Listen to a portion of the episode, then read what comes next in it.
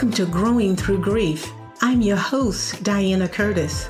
Growing Through Grief is a weekly sprinkle of education and inspiration to help you take action that leads to personal freedom and greatness. I share powerful conversations with grief experts, spiritual advisors, and other courageous souls in this transformational podcast. I believe with the right support and the power of community, you can eliminate unnecessary, prolonged grief. I'm here to teach you how to normalize, recognize, and use grief as a growth tool. I've been a champion for growth for decades since the loss of my mother. Together, we are growing. I'll give you weekly tips and small steps that will move the needle forward so that you are experiencing a healthy inner relationship with yourself. Let's get started. So hello there and welcome back to the Growing Through Grief podcast, where we're speaking with amazing individuals. And today is no different. You're going to love my guest today. She's like a bundle package. She has all types of experience. She's a certified and licensed mental health wellness coach. She's a speaker, a teacher. She's a certified and licensed psychotherapist, and she also specializes in trauma. So yes, when I said abundant, she is abundant. She has a variety of experience and expertise in the mental health sphere. So I won't go any further. I'll just go ahead and introduce her as Professor Teresa. Welcome, Professor. Well, hello, my friend. How are you? Thank you for having me. I'm so honored to be here. Yeah, I am so happy you're here. I know we've been trying to get this done for a little bit now. So here we are. And you and I talked just a little bit before the episode. And we were just talking about how you're in one of your most compelling grief stories ever. Now, we don't have to start there, but it's the one thing that's in the room right now and is fresh on your mind. Would you like to share about that? Or first of all, share a little bit more about you and then share that compelling grief story with us? Absolutely. So, well, we'll start with what's most pressing right now. As I stated, while we were talking behind stage, my mom is in the final stages of life. She has been suffering from dementia for quite a few years, and now her health has failed to the point where she has been put on hospice, and we are now preparing for her transition. So it's been a very, very stressful, sad series of events, and my parents are still married, over 65 years together. And so that's what we're dealing with today. And yes, so we're preparing for my mother's passing. And a little bit about my story. My mother really is that one person. They say that every successful person has that one person who always believed in them. And I believe that my mom is that one. I'm named after her. Her name is Teresa. And my mother was always this, she still is this little tiny Italian bundle of energy, and always told me that I could do anything I wanted, be anything I wanted, I could have whatever I wanted, and always was there to support me along the way in her quiet, gentle way. So my mother's energy is channeling through me. And when you said a bundle, I thought you were going to say a bundle of energy, because that's been the prominent theme in the last few days. My mother's feisty, energetic way about her, even as sick and as emaciated as she is, she's still looking at me with those eyes. So yes, but death is not final, and I don't believe that it's the end of the road for her. And we could talk a little bit about that too. Sure. That's beautiful. So know that I am, as your girlfriend, holding you emotionally as you go through this process with your mom.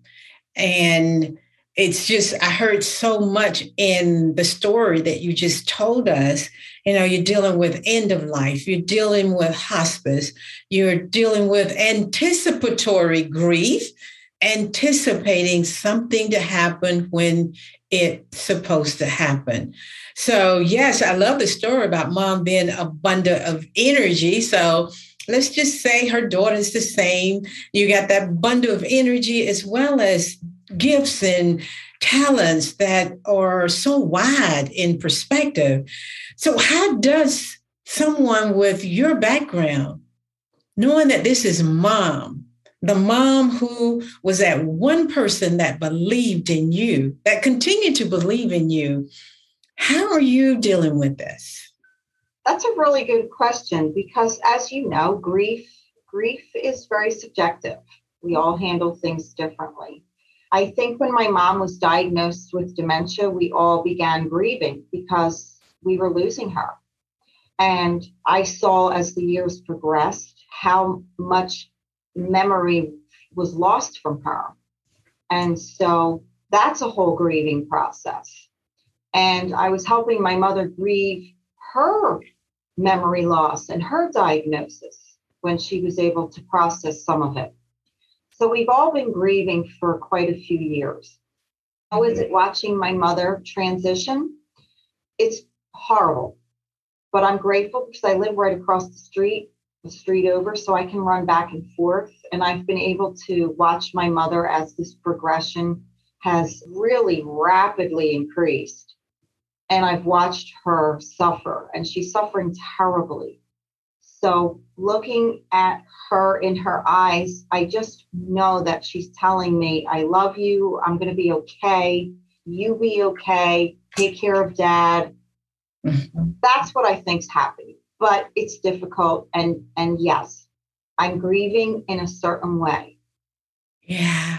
Are there specific tools that you're using as a mental health and a trauma specialist? Yes, that's a great question. I'm using my positive affirmations every morning. I'm using my mindfulness techniques. I'm using breathing. I'm doing self-care. I'm disconnecting, unplugging from things at certain times of the day so that I can focus. My dad's going to need me, you know, when my mom transitions. And so I'm doing what I would tell my clients to do. Find some people that you can tap into that can pour into you. Stay close to your friends. Self-care is key. So those are some things I'm implementing. Okay. Beautiful. So I know this is really horrific for you. And you and I have talked, we talk on Clubhouse and helping other individuals process their grief after losing a loved one. I love that you say, you know, and understand that this is not the end, that it's really a new beginning. It's the end of the way you knew and experienced mom, which you're used to, but this is a new beginning for you all. So tell me, describe to my listeners what it looks like, the correlation between trauma, grief, and mental illnesses. Because you have a background in all of those.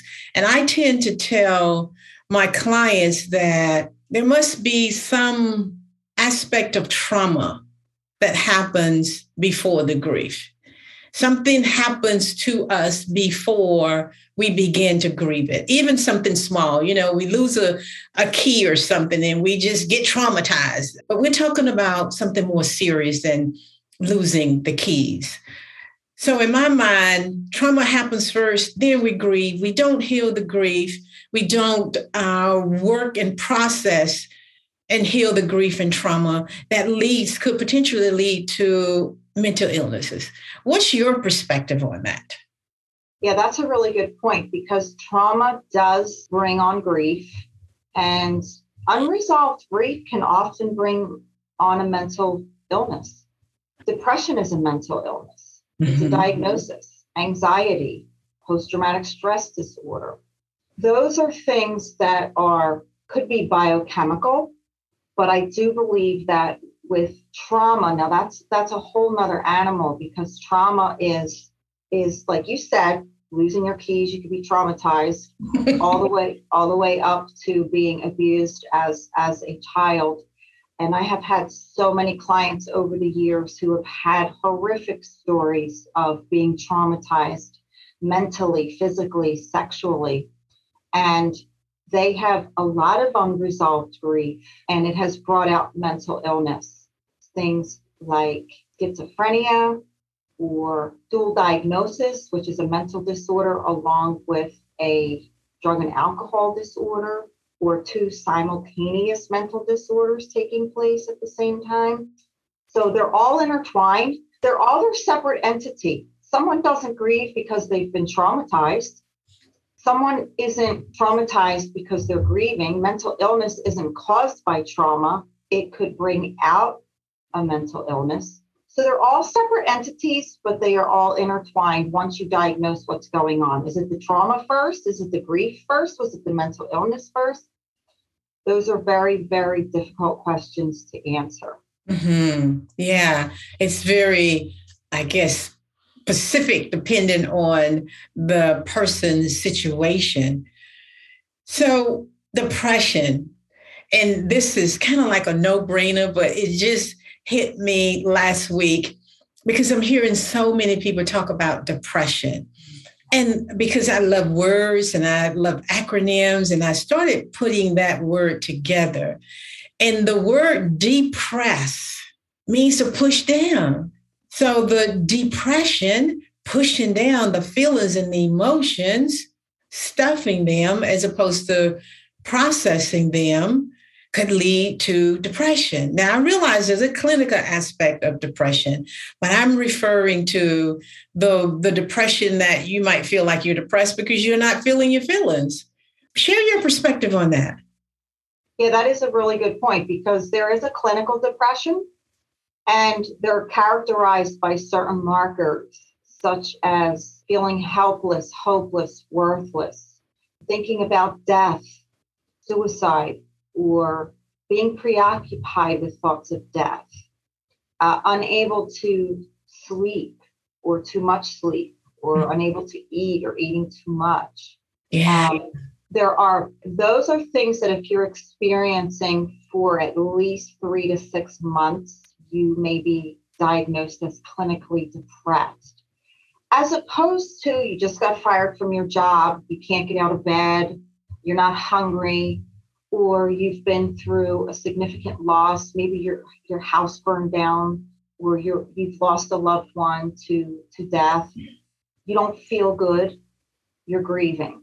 There's a depression that's associated with grief.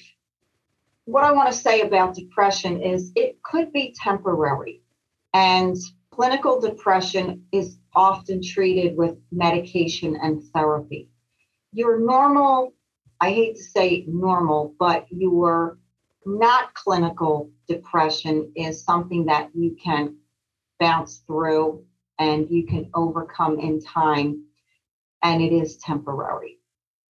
Yes, I love that. I love that. Just in case the listeners didn't hear, you talked about eating and sleeping and some of those, I guess, normal things that we began to think that it's normal, but it's really related to depression. So there are times when people are struggling with a mental illness and they don't attribute it to other things, like I'm sleeping too much, I'm excessive eating, or excessive crying, excessive exhaustion. All of those, or I can't sleep at night. All of those are things that we might just think is no big deal, but it could potentially mean exactly what you just said, an aspect of depression or mental illness. So it is important to just watch it all, right? Watch it all. Absolutely. And most people, when they're feeling that way, won't seek help because they're too depressed. Yeah. They don't feel like it. They can't muster up the energy to make that call or reach out. So it's very important for your listeners to understand that if they feel that way, or if they see somebody that's not themselves, For instance, I have friends that occasionally will call me. I haven't seen you lately. Where have you been? You haven't been posting on social media. You haven't called. We haven't seen you. Check in on people who you know may be going through something. Right. That's key. That is key. Yeah. I remember, and I think I mentioned it to you, that I lost a loved one last week. And we were on Clubhouse, and I mentioned it on Clubhouse, and the people who back channeled me and even called me to share their condolences, it means so, so much. You know, even if you don't know what to say, just let the person know that you're thinking about them. So with your clients, what have you seen has been the hardest thing for them to learn? What take people the longest to learn about grief or trauma or mental illness? Oh, wow. That's a loaded question. That's loaded. So I think that for most of my clients over the last several years, I've seen a pattern of learning to accept is very difficult. Mm. And learning to forgive. Now, let me just split those up, because I don't think we ever fully accept a loss or a death. It's not something you get over. It's something you'll get through. But when you've learned to make peace with the loss and accept those things you cannot change, it does help to reduce feelings of anxiety, depression. It may minimize symptoms of mental health issues. The acceptance is important. When people do finally come to that place where, and Diana, it could be years. I've had clients, especially with the loss of a child, hardest loss to help someone to go through. That is a journey that no one should have to face. So I've seen with parents who've lost children, it takes a long time to accept that loss, years. And then forgiveness. I've seen in so many clients, it has been very difficult for many to forgive that person that died. Mm. Because they look at it like, you left me. I'll never forgive you. Yeah. So we have to process that part. And then the forgiving of self. What could I have done better? What could I have done differently? Forgiving yourself. Oh, the last time I saw my husband, I yelled at him. We had a fight. The last time I saw my mother, I didn't kiss her goodbye. I didn't tell her I loved her. The last time I saw my child, I was telling my child his room was filthy. And so there's a lot of things that have to take place for acceptance and forgiveness. Mm-hmm. I love that. The non-acceptance and denial just creates more suffering and more pain. You know, we know that grief is necessary, but suffering is optional. And that forgiveness piece, we just create space for all of it. I love that you said it's a process of going through. And that's why I named this podcast Growing Through Grief, because it's something you have to go through, grow through, to be able to get on the other side. When we lose a loved one, and that heartbreak, it throws us right into a growth period. So grow, expand with it. So in the next, time is moving. In the next 5 minutes, what else would you like to share? And then we're going to talk a little bit about what you're doing out in the world so that people can contact you. What have we missed? What would you like to share with our listeners about the work that you do? Well, I actually teach a grief course at a local university. I've been teaching it for 9 years, almost 10. Mm. And it's called Grief and Loss Across the Lifespan. And it takes you on a journey from in utero, all the way until you close your eyes in death, the developmental life stages, the grief stages. And it comes from two different perspectives. The person going through the developmental stages, or while you're watching certain people go through the developmental stages. So here's what I've learned over the years. And one of my mentors and one of my instructors years ago, who gave me a love for grief counseling. She said, human beings are always trying to make meaning out of death and loss. And I say loss because loss doesn't necessarily mean someone died. It is a part of life that you grieve through. You could lose a marriage, a job, lose a home, all kinds of losses that have nothing to do with an actual physical death, correct? So with that said, human beings try to make sense out of loss and death. So it has been my journey and my passion to help people make meaning out of their loss. Yes, love that, love that. So what exactly do you mean when you say developmental stages of grief? Well, we all know that there is the 5 grieving stages, right? That goes way back in history.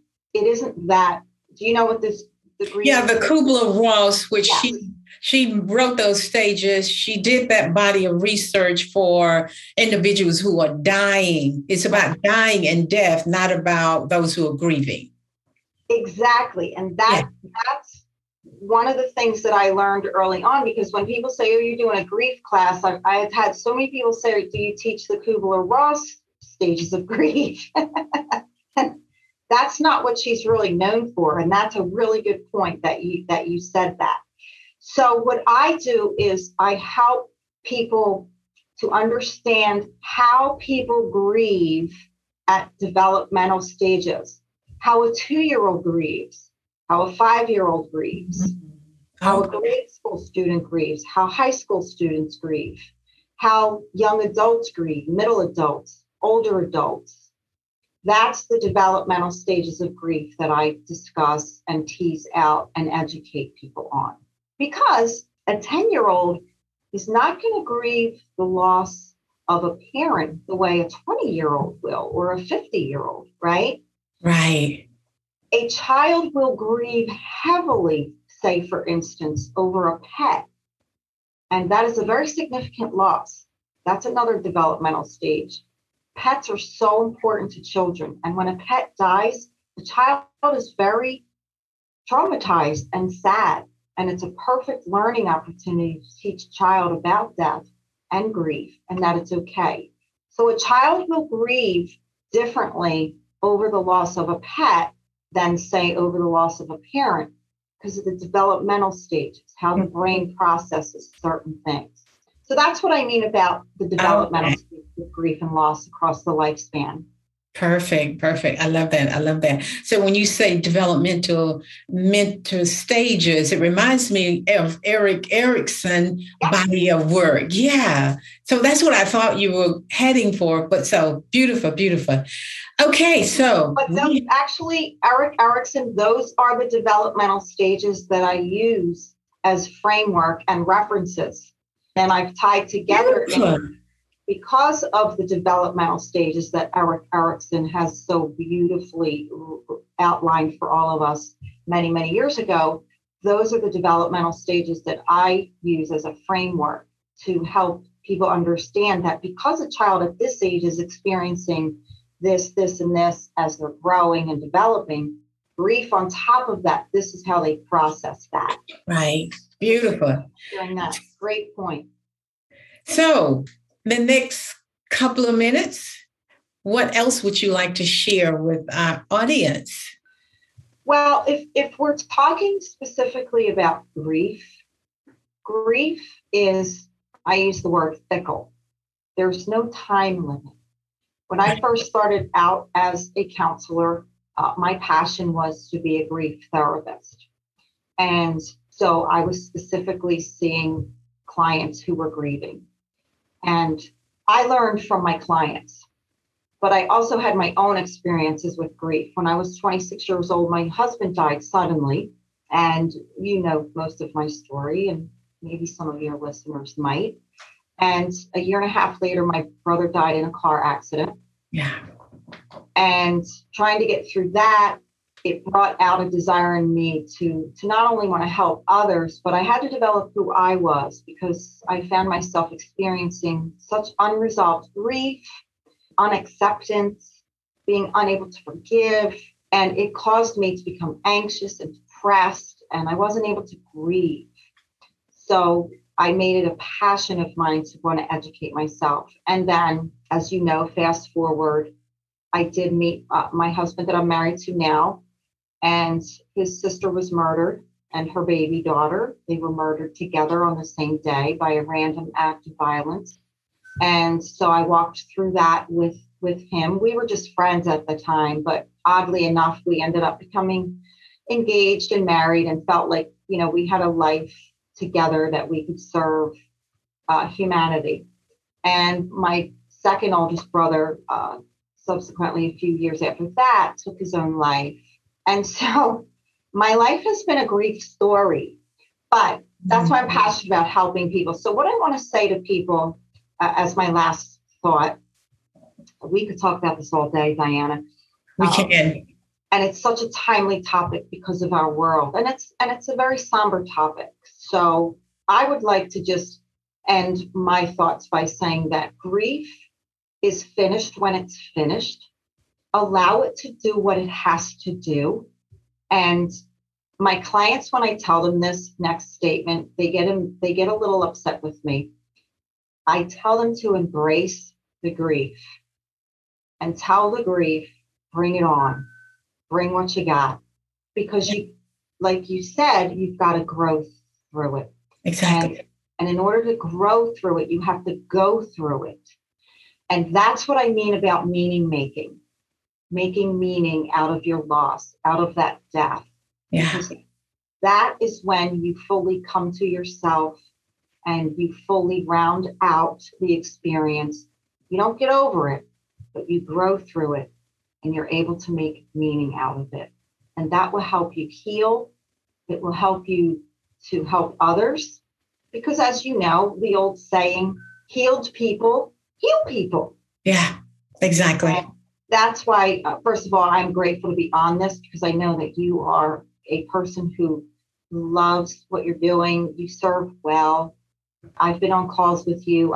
Your voice is soothing. You are able to help people process through this when they're suffering and grieving. So let grief do what it has to do. You will get through it. You can, you will. And there are resources out there and people like Diana and myself and others who we can refer to, help you find. With the push of a button right now, you can talk to somebody across the world if you're grieving. Yeah. So go through it, grow through it, and allow it to have its time that it needs to help you get through. Beautifully said. Yes, yes, yes. You and I both have had our share of losses. And my condolences to your husband and the loss of his sister and baby niece or baby nephew. And then you're dealing with the loss of your mom's health and dementia. And yeah, we've had our share of losses, right? So it should not come as a surprise to anyone that we have devoted the rest of our life to this body of work. I know for certain that I have. This is what I'm passionate about. I love doing it. And I can't imagine doing anything else. And I love compassionate grief. That is the body of that's the air that I breathe, you know, compassionate grief, creating that space to help others grieve in safe places, not just any old place, with safe people. Right. So because we're out of time, we're just going to put your resources, how people can reach you. That would be in the show notes. You know, where are you in social media? We'll put all of that out in the show notes. And I am so grateful to do this, have this conversation with you. So thank you, thank you, thank you. And to my listeners, you know what to do. Just keep on growing. And I will see you next week. Thank you. Thank you.